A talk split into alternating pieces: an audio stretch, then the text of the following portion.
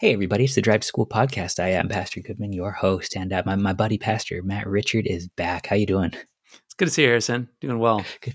Good to see you too. We are uh, we're, we're hopping right in the middle of Advent as we record this. Um, and uh, you told me before we got started, you got you got two funerals this week on top of Advent, on top of every other thing going on.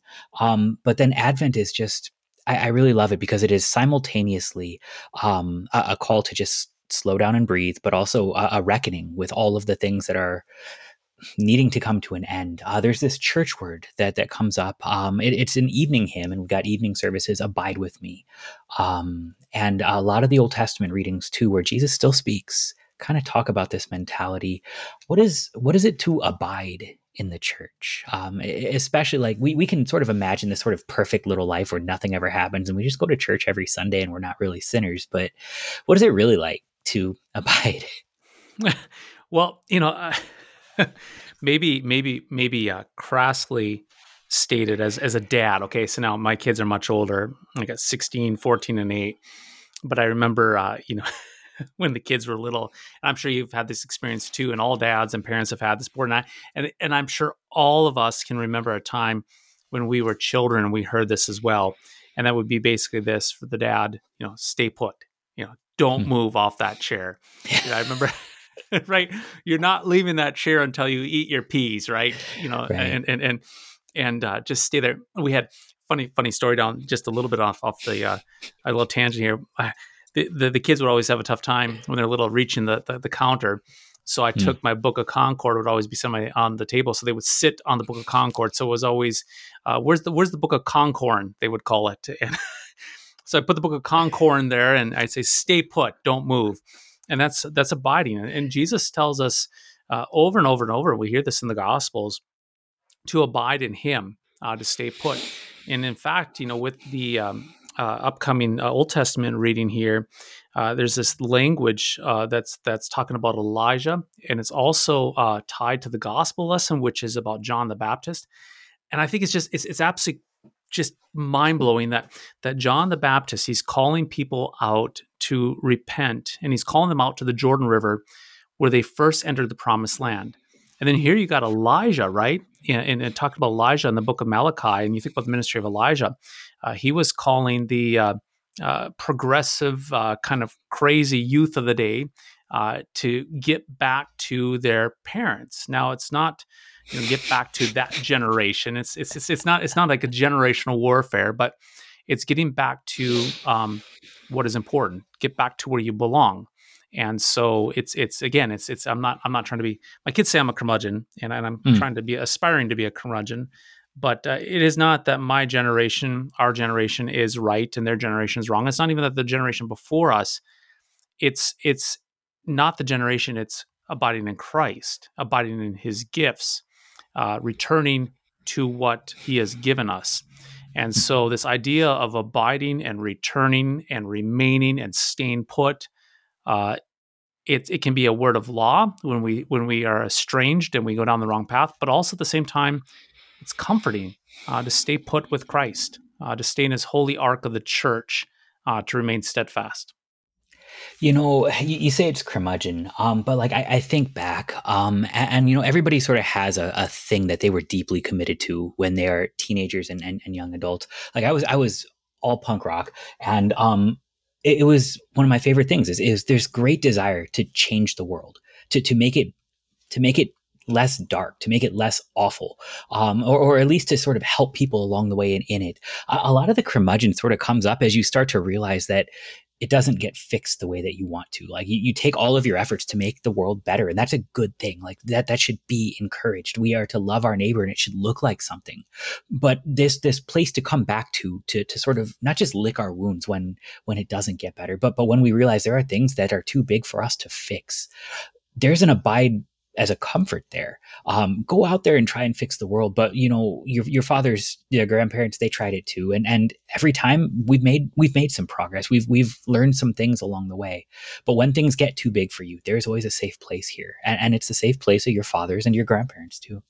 Yeah. You know, I, I think of uh, the Gospel of Matthew, I think it's chapter 17, 18, I think it's probably 18, uh, where Jesus says, unless you are changed and become like a little child, and uh, you know, like what? You know, now, now if we think about it from this perspective, you know, if if I were to say to you, you know, my, my son is 16, and he's going to love the fact that I'm talking about him on YouTube. But uh, if my son Matthias, if all of a sudden I were to tell you, you know, he's he's 30 years old, he's 16 now, but if I fast forward 15 years from now, and I tell you he's still living in our basement, you know, wearing Star Wars pajamas and playing Xbox, and you know, he comes up and he has Lucky Charm stains on his face, you'd say, okay, he's failed, he's failed to failed to launch, right? He's failed to grow up and and we'd say there's something wrong. He needs to get a kick in the mm. rear, right? Right. right um, okay. And so this whole idea for us as we grow up, and I'm, I'm actually borrowing from uh, this this professor named John Kleinig. He talks all about this mm. about how in life we want to mature from dependence to independence. We want to be uh, uh, kicking uh, our youth out of the house to go and engage in life. Uh, we want our little ones to learn how to brush their teeth and put their shoes on, and we're always trying to mature people. However, in the church is different. Jesus says, "What? Don't grow up. Don't become independent. Uh, yeah. Abide in me. Go back to being a child." And what does a child do? A child puts his hands, uh, his his hand, his or her hand, in daddy's hand. The child climbs in the lap of the parent and lays his head down, and uh, says, "Speak to me and tell me it's going to be okay." And there's something so comforting about that. Um, you know, I, I still have these memories of being able to go to my father and uh, you know lay in his arms and you know he gives me a hug. It's gonna be okay, son. You know he's in his voice, deep voice. It'll be okay. It'll look better in the morning. And and mm. even if it wasn't, it just was comforting to have him above me. And so to abide is to what find our hope and our assurance in Christ, who is Lord of all, bigger than us, uh, who's at the right hand of the Father. To abide in His holy ark of the church, uh, to have that assurance, uh, to stay put, uh, because it yeah it does when we get out on our own independent um, we we we get our get our rear kicked we we, we fall apart um, we get bruised up and so uh, Christ has never intended uh, for us to uh, depart from Him as an independent let's just say it this way an independent branch on our own we're always mm-hmm. to be mm-hmm. connected to Him as the vine yeah I've never really connected abide with with dependence before, but that's that's a really really great connection because like I mean it's the stay put. Um, when when you tell your kids to stay put, it's because you're going to do something for them. Like that's yeah, that's literally yeah. the, you can't go do it now. You have to stay in this seat. I've got it. Yeah. Well, it's kind of it's kind of like what you know when when when you tell the kids, uh, and I remember this as a kid too. It's like close your eyes and hold out your hands, and then you close your eyes and your hands go, and you just get so giddy and you want to move, and it's like don't mm-hmm. move, stay put because there's a gift for you. Uh, but what happens? We get so excited with our eyes closed. We want to peek. We want to open open our eyes, and we want to run towards whatever it is. But with the Lord, it's what stay put, stay in your spot, abide in me as I mm-hmm. give you these good gifts, as I pronounce the forgiveness of sins. And I mean, if you really think about it, as as far as the church goes too, you know, to abide in His church, to abide in His divine services on Sunday, every Sunday. Uh, we can come to his divine service on Sunday morning and we can walk in with all the bruises of life, all the failings of our sin, um, all of our burdened consciences. We can walk into that church, stand shoulder to shoulder with our brothers and sisters in the church and say, I, a poor, miserable sinner. We basically mm-hmm. say, we all messed it up this week. And then we hear the gospel, you know, in the stead of by the command of Lord Jesus Christ, your sins are forgiven. And, uh, you know, as the pastor places his hand on the font to be reminded that we're baptized uh, where we belong with God's name written upon us uh, with the full assurance. And then we get invited to the Lord's Supper uh, to abide right there in his presence, to be served with his body and blood. Uh, so it's great, yeah, to abide, to stay put so that you may be mm-hmm. given good gifts. It, it, it matters because, I, I, mean, especially when you start to root it that way, um, it, it's a connection point. Um, to see over and over again generations sort of complaining the young kids don't come to church, the young kids don't understand it. Um, it it's it's God who simply creates a place for them to take their sins, their failures, um, and, and, the things that that they have, have wanted to be um, that that didn't fit, that that didn't work. Uh, when, when the Lord says abide, like you can find it as a command, uh, like like time out, sit on the stoop or else. But but really, it, it is a, a safe place that is held long before you came into this world and will hold until the very end. Um, it's it's also then for the grown-ups listening, maybe a, a chance to reckon like if if your kid right now is in a place where all they see is is potential in the world um that's good. That that's not something to be dashed to pieces, but but rather it's to sort of remind if things ever don't go as great as you dream and imagine and daydream and and plan, there is this place for you. If in all of your your uh, desire to to walk in God's law, you happen to wake up the next day and have failed and been, there's a place for you. Um, to to make it a gift instead of a burden, this this word abide is is a wonderful thing. Yeah, yeah. I'm, and again, that imagery we we talked about too in our baptismal liturgy, uh, to remain in the holy ark of the Christian Church, and uh, we think of Noah's Ark, right? And you know, for those doors to be shut. Now, obviously, when those doors were shut on that ark, it, it kept some out, but it also sealed them in.